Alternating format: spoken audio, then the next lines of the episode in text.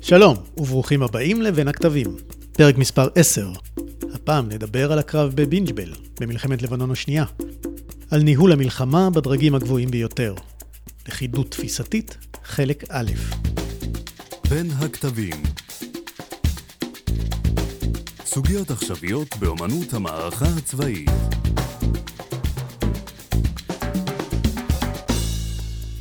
זהו פרק טעון, כיוון שהוא עוסק בבעיה מורכבת, שיש לה השפעה דרמטית על האפקטיביות הצבאית ועל המחירים הכואבים שבלחימה. מה קורה כאשר הדרגים הבכירים ביותר בצבא יוצאים למלחמה כאשר אין להם הבנה משותפת של הבעיה הצבאית ופתרונה?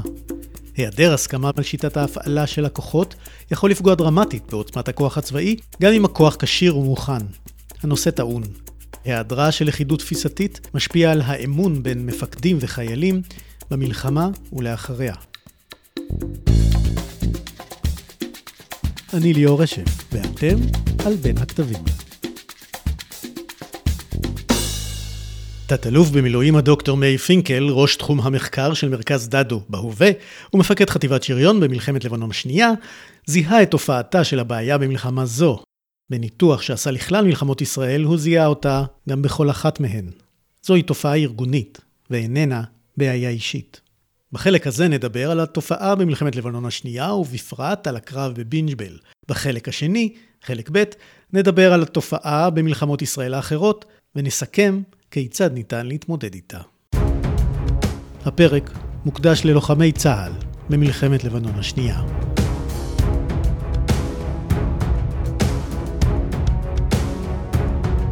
קרב בינת ג'בל במלחמת לבנון השנייה מוכר לציבור בגלל סיפור ההיתקלות ההירואית של לוחמי גולני. שמונה מחיילי החטיבה נפלו, ביניהם הסמג"ד רועי קליין שנפל על רימון. למעשה הקרב היה רחב יותר. עופר שלח ויואב לימור מתארים בספרם שבויים בלבנון את השתלשלות העניינים. חשובה המהות, פחות הפרטים. הזמן, השבוע השלישי ללחימה. המקום, דרום לבנון, כארבעה קילומטרים צפונית למושב אביבים שבמרכז הגליל העליון.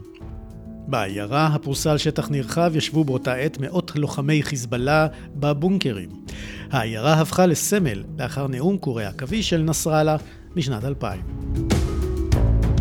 בסוף השבוע השלישי למלחמה, יום שישי, 21 ביולי, במפקדת פיקוד צפון, שוחח הרמטכ"ל דאז, רב-אלוף דני חלוץ, עם מפקדי האוגדות. בסיום השיחה החליט על ביצוע פעולה בבינג'בל, שמטרתה לפגוע בכמה שיותר מחבלים. השיטה, החל מיום שני, חטיבת גולני וחטיבת הצנחנים השתלטו על פעתי העיירה בתנועת מלקחיים למשך 48 שעות. אחת מהן תפתיע ותגיע מצפון כדי לחסום את ציר הבריחה. חטיבה 7 תסייע באש טנקים מאזור הגבול. העקרונות פשיטה, השתלטות ולא כיבוש, פגיעה באנשי חיזבאללה ולא קרב עירוני צפוף. מה זה אומר? נותנים מכת אש, ומי שיוצא, חוטף. סדר הכוחות מגולני, גדוד 51 וגדוד הסיור, חטיבת הצנחנים בהרכב שני גדודים 101 ו-890, וצוות חטיבתי משוריין מחטיבה 7 שמנה עשרות טנקים. למחרת הבחין ראש אגף המבצעים, האלוף דאז גדי איזנקוט, כי חטיבת גולני עדיין לא הועברה לאוגדה הרלוונטית למשימה, אלא עדיין עסוקה בתכנון המבצע הקודם, לא יועדה. לאחר דין ודברים עם פיקוד צפון, גולני קיבלה סוף סוף שינוי משימה וסופחה לאוגדה הרלוונטית. אבל בתוכנית נכנס שינוי קטן. תנועת לפיתה ממזרח וממערב, מבלי לנתק, כפי שאושר, את דרך הנסיגה הצפונית מהעיירה. בנוסף, במהלך השבת הגיעה הודעה על הקדמה. נכנסים ביום ראשון, ל-48 שעות.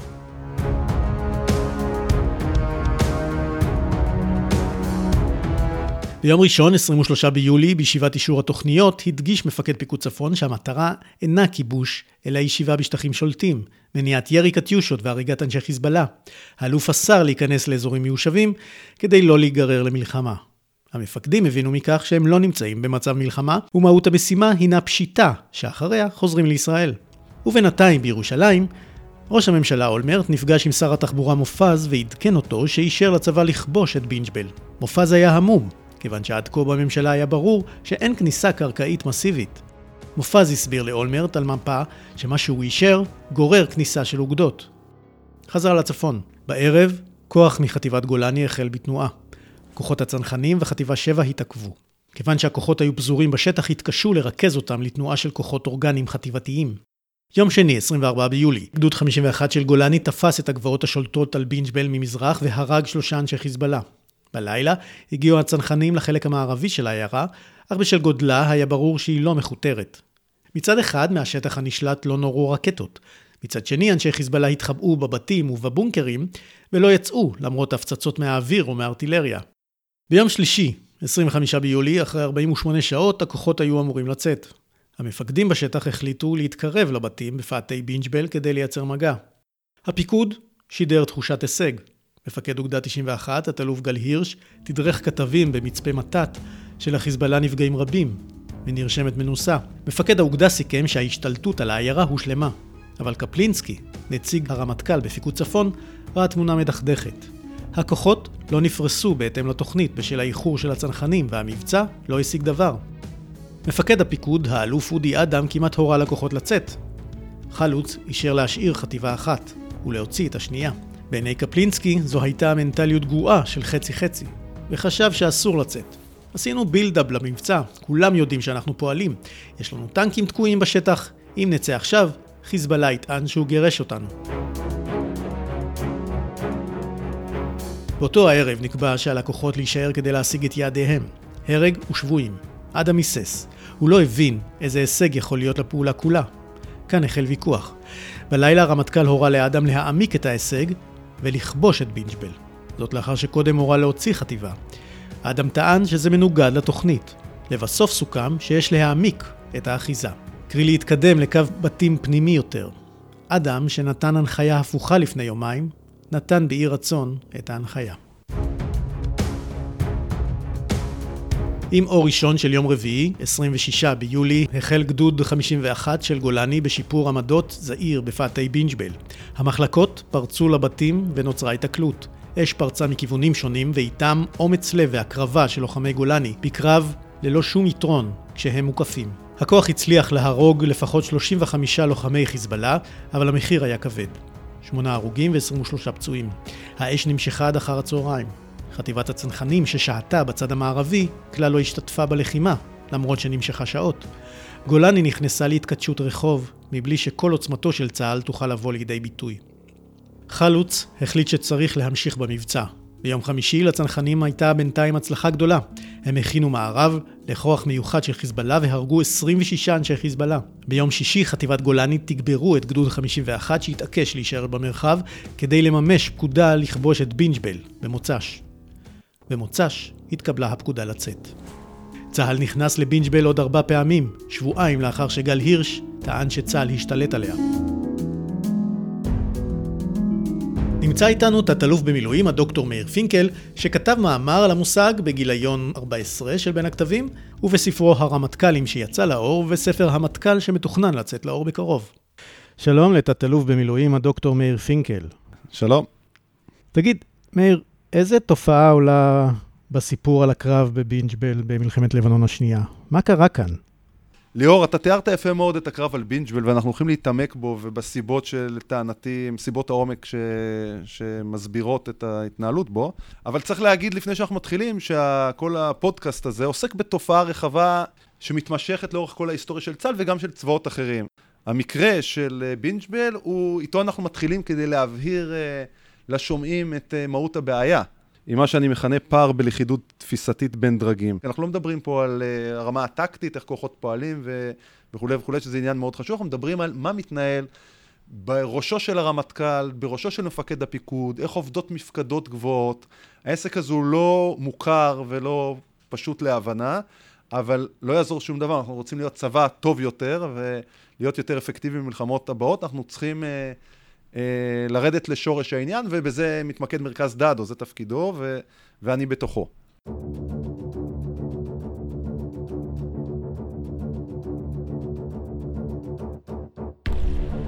בקרב הזה באו לידי ביטוי פערי הסכמה בין הרמטכ"ל, המטכ"ל, מפקד הפיקוד ומפקד אוגדה 91 לגבי מספר דברים יסודיים.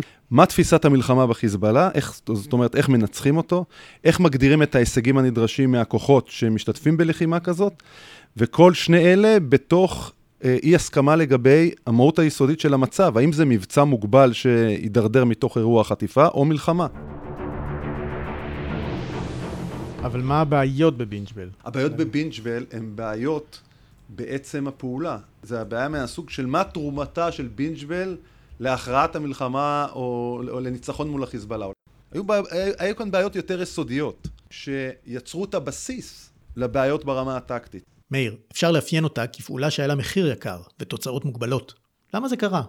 הפעולה בבינג'בל היא תוצר של uh, פתרון uh, ביניים לאי הסכמה תפיסתית לפני המלחמה. שאי הסכמה תפיסתית העקרונית היא שהרמטכ"ל לא, לא ראה בכלל הפעלה של כוחות יבשה ב, במצב כזה. אלוף הפיקוד, אודי אדם, תכנן אה, פעילות אה, מוגבלת בדרום לבנון וראה בה חלק אה, בלתי נפרד ממה שהוא אמור לעשות אה, אה, במלחמה. וההתגבשות של התוכנית לפעולה בבינג'בל היא תוצר ביניים של תיווך בין שני הדרגים האלה בצורה מסוימת. ואיך שנראתה הפעולה הזאת, בעיתוי שהחליטו להפעיל אותה, ומה ההישגים שלה, ומתי יוצאים ממנה, הם תוצאה של אי הסכמה תפיסתית שהתחילה עוד חודשים לפני המלחמה. אבל אם אי הסכמה נפתרת בפשרה, אז כולם מסכימים ומבינים לא אותה. לא בדיוק, לא בדיוק. על פשרה במלחמה לא תמיד כולם מסכימים, והפשרה הזאת הייתה משהו שכל אחד הסתכל על ייעודו בצורה אחרת. אז איך כל אחד הסתכל? זה מתחיל uh, לפני המלחמה, ו- ושני השחקנים המרכזיים פה זה מצד אחד מפקד פיקוד הצפון אלוף אודי אדם, ומצד שני הרמטכ"ל uh, דן חלוץ. אז היו ביניהם פערים גלויים וסמויים, היה היבט גלוי של אי הסכמה ביניהם, והוא היה בנושא, ל- ביחס למדיניות ההכלה שנקטה ישראל בשנים שלפני המלחמה. בהקשר של פעולות החיזבאללה באזור הגבול, ואני לא אפרט אותו כאן, הוא קשור לניסיון החטיפה והסיכול המוצלח שלו בראג'ר ודברים שהיו לפני זה. אבל זה היה פער גלוי. הפער שיותר רלוונטי לענייננו, והוא קשור לבינג'בל, זה פער סמוי שהיה בהקשר לתוכניות המלחמה. מה עושים אם תהיה אה, מלחמה? עכשיו, לכאורה הייתה ביניהם שפה משותפת טובה, וחוקר אה, מרכז דדו בזמנו, והיום אה, מחלקת היסטוריה אוהד לסלוי, Uh, כתב שבשונה מהתקופה שלפני, שבה מפקד הפיקוד, פיקוד הצפון גנץ חשב אחרת לגבי uh, פעולה בלבנון, הוא חשב שצריך uh, לעשות פעולה רחבה, והרמטכ"ל יעלון חשב אחרת. אז זו התקופה הקודמת, הרי שבתקופה שאנחנו מדברים עליה, ערב לבנון השנייה, הייתה סך הכל הסכמה בין מפקד הפיקוד אה, אדם לבין אה, הרמטכ"ל חלוץ, והם שניהם ראו אותה כבנויה ממדרגות. המדרגה הראשונה אה, נקראה תוכנית שוברת הקרח, שהייתה מבוססת על אש מנגד, בעוצמה גדולה, ופשיטות של כוחות מיוחדים, שהיו אמורים להיות שניהם בהפעלה ישירה מהמטכ"ל. והייתה בה גם מרכיב של תוכנית פיקודית לתפיסת שטחים קרובים לגדר לצורך שיפור הגנה. והיה שלב שני, ועליו עיקר לאי ההסכמה, הוא נקרא אה, תוכנית מי מרום. אה, הפער לגבי התוכנית הזאת היה סמוי אה, ברובו. אפשר היה לראות אותו לפני המלחמה, לדוגמה, כשפיקוד הצפון הציע, הציג את ההצעה שלו להשתלבות בתוכנית המטכ"לית שוברת הקרח בשלב הראשון, כפשיטות בסדר גודל חטיבתי לטווח של כמה קילומטר. הנושא הזה לא נידון לעומק ובכל מקרה לא אושר לפני המלחמה. זה היה המרכיב בפער, כי במלחמה פעלנו בצורה שאפשר להגיד ערבבה ושילבה בין שני השלבים האלה. וצריך להגיד ששני הצדדים האלה, לצורך העניין בפער התפיסתי, היו גם שניהם בפער מול, אה, אה, נקרא לזה חטיבת המבצעים, גוף התכנון של המטכ"ל, שהוא פיתח באותה תקופה של ערב מלחמת לבנון השנייה, פיתח את ההבנה ואת ההיגיון שאם שוברת הקרח אה, אה, נכשלת, צריך לעבור למי מרום, לא כמדרגות ביניים, אלא כתמרון רחב שכולל קיטור של אה, דרום לבנון. מכיוון שהבדלי התפיסה האלה לגבי הצורך בתמרון והאופיו ולאן הוא ילך, ומה בדיוק יעדיו, לא בררו לעומק לפני המלחמה, לא בדיונים, לא בתרגילים ולא במשחקי מלחמה. אז זה, הייתה לזה השפעה מרכזית על כל דפוסי הפעולה של צה"ל בלבנון, ובכלל זה הפעולה בבינג'בל, שהייתה, כמו שאמרנו לפני מספר דקות, אה, יצירה חדשה של דפוס פעולה שלא היה מוסכם בדיוק, ויעדיו לא היו כל כך ברורים אה, לשני הצדדים. עכשיו, הפער התפיסתי הזה הביא גם לפערים בסוגיות יותר, נקרא לזה, טכנו-מבצעיות, אבל עם משמעויות אסטרטגיות, כמו מה המשמעות, מה משמעות ההבדל בין המושג שליטה וכיבוש. ונרחיב בעניין הזה אה, מיד, גם זה יצר בעיה. וצריך להזכיר עוד שהתרגיל אה, הפיקודי, שילוב זרועות, שהיה ממש ערב המלחמה, יוני 2006, אני השתתפתי בו כמח"ט, התמקד בהיבט המטכ"ל בעיקר בנושא תפקידו של הפיקוד המרחבי כמפקד המערכה, מה שנקרא אז אופרטור, שהיה מרכיב מרכזי בתפיסת ההפעלה המתגבשת אז, של 2006. ואילו תפיסת המלחמה בחיזבאללה לא הייתה במוקד התחקור של התרגיל. זאת אומרת, גם בתרגיל עצמו, שהיה באוריינטציה של לבנון, התעסקו בעיקר במשמעויות של פיקוד ושליטה. ועם הפערים האלה נכנסו הרמטכ"ל, המטכ"ל ופיקוד הצפון לעימות שבהמשך יקרא מלחמת לבנון השנייה.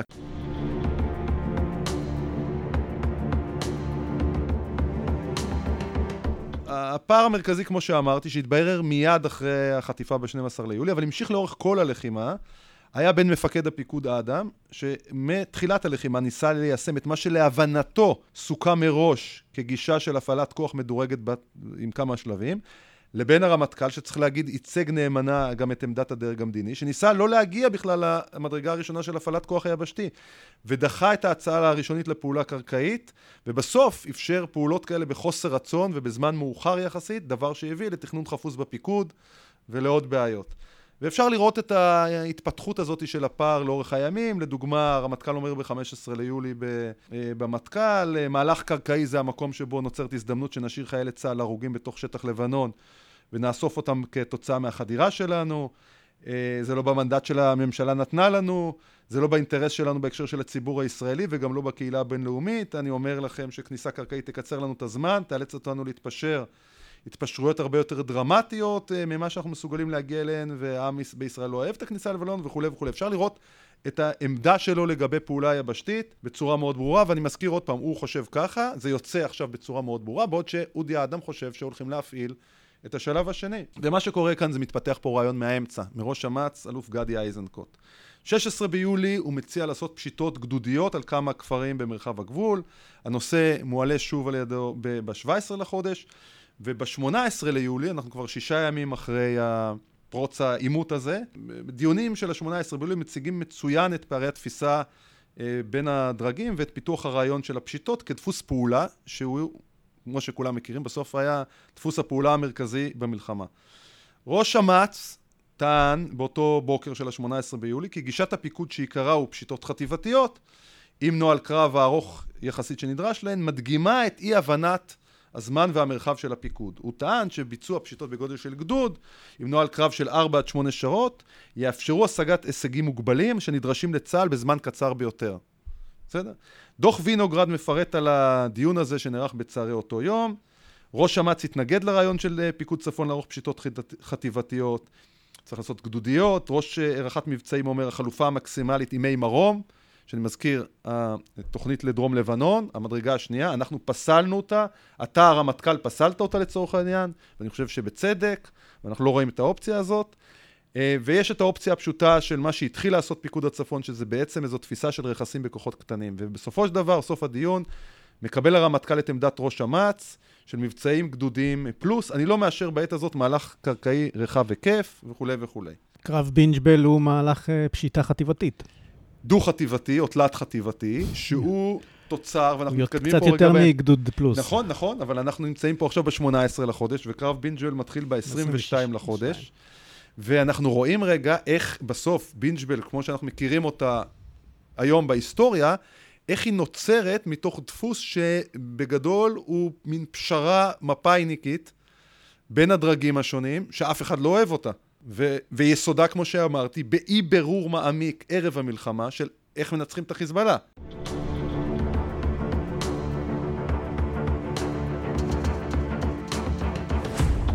ומה שקורה זה שהפשיטות האלה מתחילות, הן סוג מסוים של פשרה בין אגף המבצעים לבין תפיסת פיקוד הצפון שגרסה, שנדרש סדר גודל חטיבתי, לבין הפשיטות של כוחות מיוחדים של שובר את הקרח, בסדר? זה מין, היה איזה מין מיקס כזה של כל מיני רעיונות, והם גישרו כנראה בעיני המטכ"ל על הפער בין אי הרצון של הרמטכ"ל, חלוץ, והדרג המדיני להחליף, להפעיל כוחות יבשה בכלל, לבין התוכניות של פיקוד הצפון, שאלינו התייחס כ- כתקפות.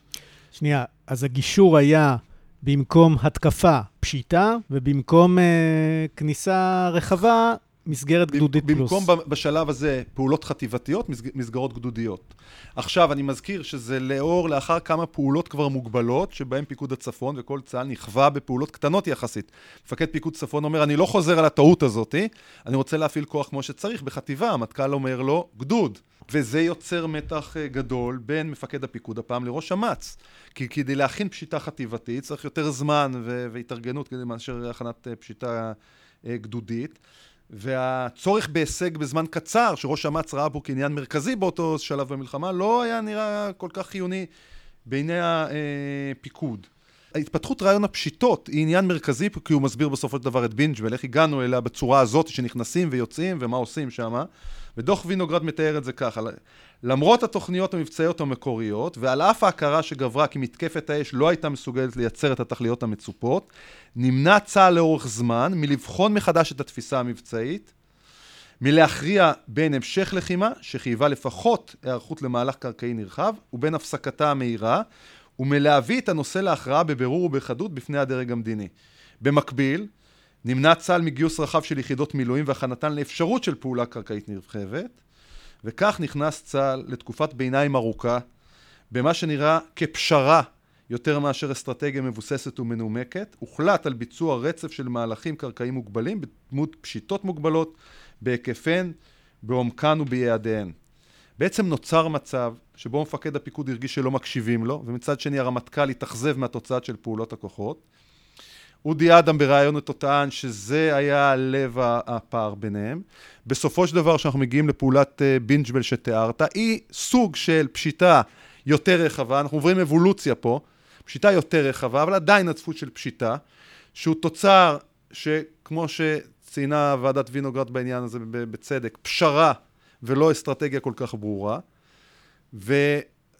וזה הסבר אחד אה, לדפוס הפעולה שאנחנו רואים בבינג'בל, שנטוע באי הסכמה תפיסתית עקרונית לגבי השאלה איך מנצחים את האויב, במקרה הזה החיזבאללה, בלבנון. וזה היבט אחד רק של חוסר לכידות תפיסתי והשפעה המאוד רעה שלו על אפקטיביות של פעולות צה"ל.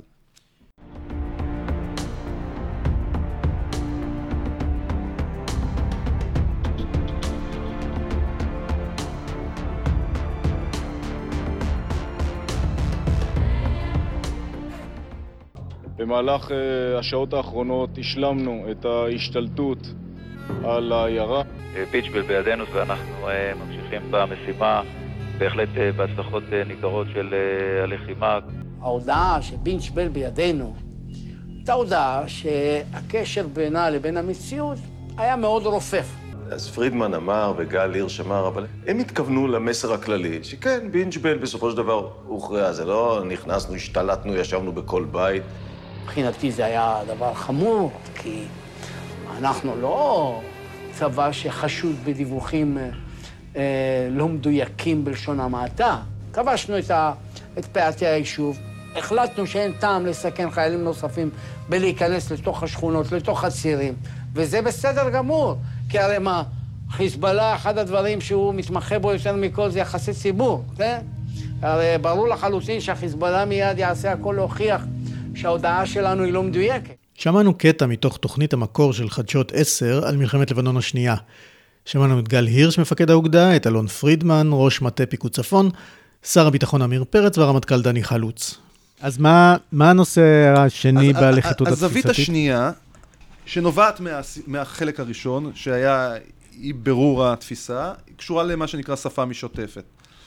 שמענו את ההקלטה המפורסמת, שמיוחסת בטעות לגל הירש, אבל אמר אותה ראש מטה פיקוד הצפון, והביאה אחר כך לכתבות בעיתונות וטענות כאלה ואחרות. אז ההיבט השני של פער בלכידות תפיסתית אה, הוא מתחום של מה שנקרא בצה"ל השפה המשותפת בין הדרגים. במקרה הזה פער בהמשגה של מה ההישגים המבצ... המבצעיים הנדרשים מכוחות יבשה, וזה בא לידי ביטוי בצורה די מובהקת בקרב בינג'בל. ב-22 לחודש העביר מפקד הפיקוד אדם כי אין כניסה לבינג'בל בשום מקרה, המשימה היא כיתור בינג'בל ולא כיבוש. ב-23 ליולי בערב החלה, החלה ההתקפה, ב-28 לחודש העריך מפקד פצ"ן שהמשימות הושגו, וניתן להחזיר את הכוחות, וב-29 לחודש הם יצאו בבוקר. וסביב הלחימה הזאת התבררו פערי שפה אה, משותפת אה, אה, משמעותיים. וראש מטה פיקוד הצפון, אלון פרידמן, ששמענו אותו קודם בקולו, אה, תיאר בריאיון את הניסיון לגשר על הפער הזה, כאשר חלוץ לא מרוצה מהישגי המבצע ומנחה את אה, אלוף הפיקוד אדם לשלוט בעיירה, ואדם טוען כי הוא כבר שולט בה, ושואל את הרמטכ"ל האם הוא מתכוון לכיבושה.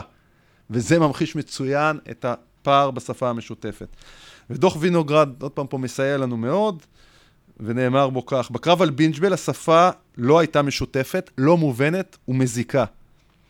הרמטכ"ל עצמו ציין את הבעייתיות שהתקיימה בדיאלוג שבין המטכ"ל לפיקוד סביב הגדרת המונח כיבוש, במקרה של בינג'בל. תמצית העניין הייתה בכך שלא נוצרה הבנה והסכמה כפי שנדרש לגבי מה היה אמור להתרחש בבינג'בל בסיבוב הראשון של הקרבות. החשוב הוא כי מטרת המשימה וטיבה של המשימה נוסחו בצורה לא ברורה ולא באמצעות הכלי העיקרי הקיים אה, לצורך כך פקודות מבצעיות של חטיבת המבצעים ושל המטה הכללי המקבלות פירוט והתאמה תוך כדי גיבושן של פקודות פיקודיות וכולי וכולי. להבנתנו זה היה שורש הבעיה שיגור כוחות גדולים למשימה מבצעית ללא הגדרה ברורה של מהות המשימה נראה לנו כמרשם בדוק לפערי ציפיות גדולים ולתחושת כישלון. וזה מדוח וינוגרד.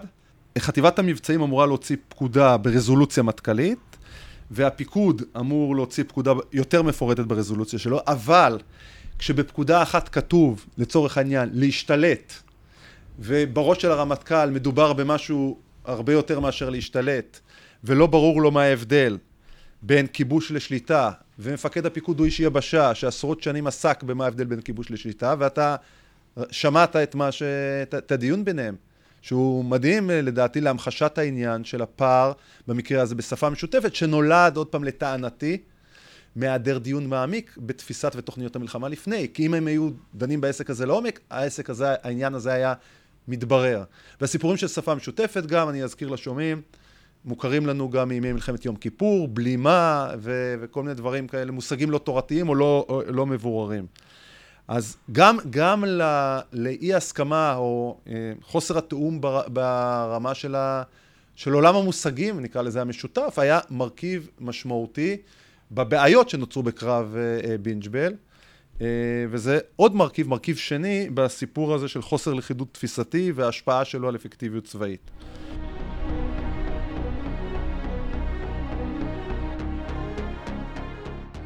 ההיבט השלישי הוא היבט, אה, אפשר להגיד, ייחודי למלחמת לבנון השנייה. הוא נושא של הגדרת המצב. וחשוב להזכיר לשומעים שמלחמת לבנון השנייה הוגדרה כמלחמה רק בוועדת השרים לאותות וסמלים במרץ 2007, יותר מחצי שנה לאחר המלחמה, ותוך כדי המלחמה, לאי הגדרת המצב הייתה השפעה שלילית על האפקטיביות של צה"ל. מה זאת אומרת? בזמן המלחמה ידענו שיש uh, מערכה ועובדים בשעון לחימה. לא בדיוק, לא, לא בדיוק. מסתבר שכל דרג תפס את העניין, וזה לא רק כל דרג, כל דרג, כל, כל חיל, כל זרוע, תפסה את העניין אחר. זה נראה נורא טריוויאלי. אז בזמנו, כשזה קרה, זה היה אירוע בתא שהתפתח מחטיפה, אני מזכיר, והלך והסתבך וגדל וגדל. אף אחד לא עצר ואמר, עוד רגע, זה, זה לא מדויק, אף אחד לא עצר ואמר, הרמטכ"ל ניסה לעצור ולהגיד, אבל זה לא כל כך עבד. היה פער גדול בדבר שנראה לנו נורא מוזר. מה המצב הזה? מהו?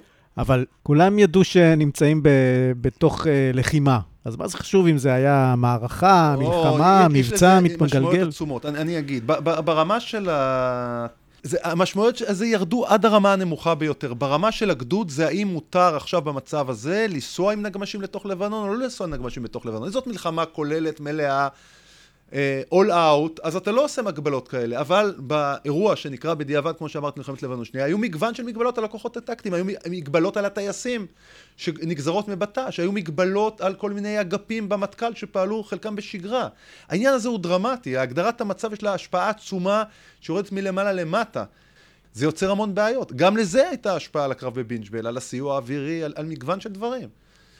ואני אגיד פה עוד פעם, אני אשתמש בדוח וינוגרד שאומר, אנחנו חוקרים ניהולה של מלחמה, שישראל סיימה אותה ללא ניצחון חד משמעי, אף לדעת אלה שניהלו אותה מטעם הצבא. גורם מרכזי בתוצאה זו הייתה העובדה שעד סיום הלחימה ממש, ואף לאחריה, לא הייתה קביעה מפורשת שהופנמה בקרב כל דרגות הפיקוד, כי אכן מדובר במצב של מלחמה, שיש לה כללים שונים מאלה של ניהול פעילות אה, ביטחון שוטף בעצימות גבוהה, או אף של מבצע צבאי. חוסר ההפנמה הזאת בכל הדרגים היה אחראי לשורה של פרטים בהתנהלות דרגי הפיקוד, שתרמו בהצטברותם לתוצאות המלחמה. העמימות הזאת המשיכה להתקיים למרות שמתחילת המלחמה היו כאלה שביטאו את העמדה כי צה"ל נמצא במלחמה. אלא שאמירות אלה לא היוו בסיס להנחיה ברורה ולפעולה הולמת. במקרה הזה, הרמטכ"ל ניסה מתחילת העימות באופן חוזר ונשנה להגדיר אותו כמלחמה. אבל עקב מגוון סיבות שאני לא אפרט את כולן כאן, בכלל זה התנהלותו האישית, לא הצליח הניסיון שלו להעביר את, אה, הצבא למצב של מלחמה. אה, את הבנת הפער הזה ואת הניסיון שלו להטמיע את ההבנה למטה, הוא תיאר באופן יפה מאוד בספר שלו בגובה העיניים, ואני בדקתי את דיוני המטכ"ל, ואכן התיאורים שלו בספר מאוד uh, מדויקים, והוא כותב שהוא מבין שהוא צריך uh, להעביר את הצבא למצב של מלחמה, וצריך לעשות uh, uh, שינוי מנטלי. ולדוגמה, ב-13 לחודש, יום אחרי החטיפה, הוא כבר אומר, באמת משתמשים בטרמינולוגיות של בט"ש, כאילו זה אירוע על הגדר. חברים, זה לא אירוע על הגדר, יש עכשיו מלחמה בלבנון, ככה צריך לתפוס את זה, וכולי וכולי. זאת אומרת, הוא מבין שזה לא, שזה לא בט"ש. אה, מעירים לו וזה, ואז הוא אומר, דופק על השולחן ואומר, אנחנו לא במערכה בדרום, אנחנו לא במערכה במרכז, אנחנו במלחמה. זה הכל, זאת ההגדרה שלי, ולפי הכללים האלה אנחנו עובדים. אחר כך הוא מתעצבן ב-15 לחודש על הפגיעה בסטיל, ואומר, האונייה הכי מתקדמת בעולם וכולי וכולי. החבר'ה האלה פשוט חושבים שהם בטיול ולא במלחמה. ואחר כך הוא מדבר על אה, חיל האוויר ב-20 ליולי, שזה כבר שישה, אה, יומיים לפני תחילת הקרב אה, בבינג'בל. והוא כותב בספר שלו, במהלך הערכת המצב, מעיר מפקד חיל האוויר האלוף שקדי, כי נדרשת זהירות בהפעלת הכוח האווירי בנוכחות כוחות הקרקע, סיוע לכוחות היבשה, ציטוט, הוא התכוון לכך שעלינו לדבוק במגבלות הבטיחות של ימי שגרה בהפעלת הכוח האווירי. אני שב ומבהיר לו, ובאמצעותו גם לאחרים, כי אנחנו במצב שקרוב אה, יותר למלחמה מאשר לבט"ש. הערה זו של מפקד חיל האוויר המושמט ביום השמיני למלחמה מבהירה, אומר חלוץ, עד כמה היה קשה למפקדים להקל ולפעול בהתאם למצב החדש בשטח ולהתנתק מדפוסי החשיבה הקודמים. ובסופו של דבר, אתה מבין שחלוץ לא הצליח להטמיע בצה"ל את ההבנה שמדובר במלחמה, וזה גם יורד, אה, מחלחל הלאה. הסיבה המרכזית ברמה המטכ"לית היא, למיטב הבנתי, שהאמירות שלו המאוד uh, ברורות, עם הדפיקות על השולחן בדיוני מטכ"ל, היו בניגוד דפוסי הפעולה במטכ"ל ולהחלטות אחרות שהוא קיבל. לדוגמה, המצפ"א פעל, מוצב הפיקוד העליון, אבל בצורה חלקית. הדיונים שאני מתאר כאן לא נעשו בבור, כמו במלחמה, אלא במשרד שלו. היו דיונים שנקראו אה, מבצעים וגיחות, שזה שם קוד לדברים שעושים בשגרה כדי לאשר פעולות חודרות גבול. הבעיה לא רק הייתה בין הרמטכ"ל לבין שאר הצבא, הבעיה היית, הייתה גם ב, ב, ברמת הפיקוד, בין הפיקוד לבין מפקד אוגדה 91 אה, גל הירש, ופה גל הירש מתאר בספר שלו את uh, המפגשים המאוד טעונים uh, uh, בינו לבין uh, uh, מפקד הפיקוד אדם, שבו הוא מנסה להגיד לאודי אדם, זאת מלחמה, יש נפגעים, אל תשגע אותי על כל בן אדם שנפצע, ושהוא uh, חוזר מהחמ"ל, ואני עד לזה, כאמור הייתי מח"ט במלחמה תחת פיקודו. שימו שלט, הוא אומר, שימו שלט מאח... מאחוריי, מלחמה כדי שכולם יבינו. חלק מהתקשורת היא ב-VC.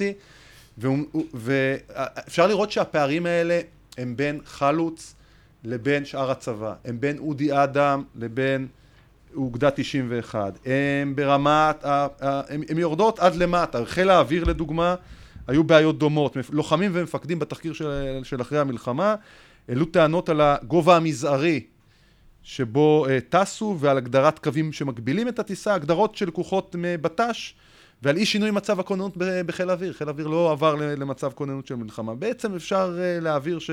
להגיד שחיל האוויר היה באיזשהו מצב אה, ביניים. חלק מהכוחות כן היו במצב של חירום יותר, חלק לא. אפשר לראות שכל הסיפור הזה היה מאוד מאוד בעייתי. זאת אומרת, הייתה פה, אם אני מסכם את העניין הזה, בהקשר של קרב בינג'בל, זה ש...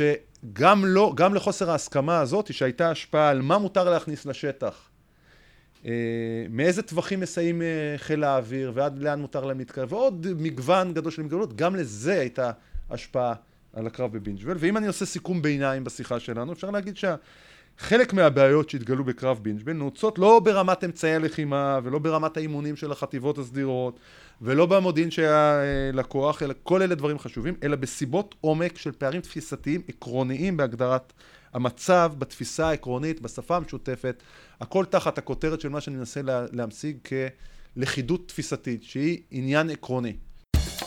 סיימנו את החלק הראשון עם סיכום ביניים לנושא לכידות תפיסתית, שמוקד במאורעות מלחמת לבנון השנייה והקרב בבינג'בל. בפרק הבא נתאר את התופעה במגוון מקרים אחרים של צה"ל, וגם נדבר איך לזהות אותה ומה אפשר לעשות איתה. תודה לתת-אלוף במילואים, הדוקטור מאיר פינקל.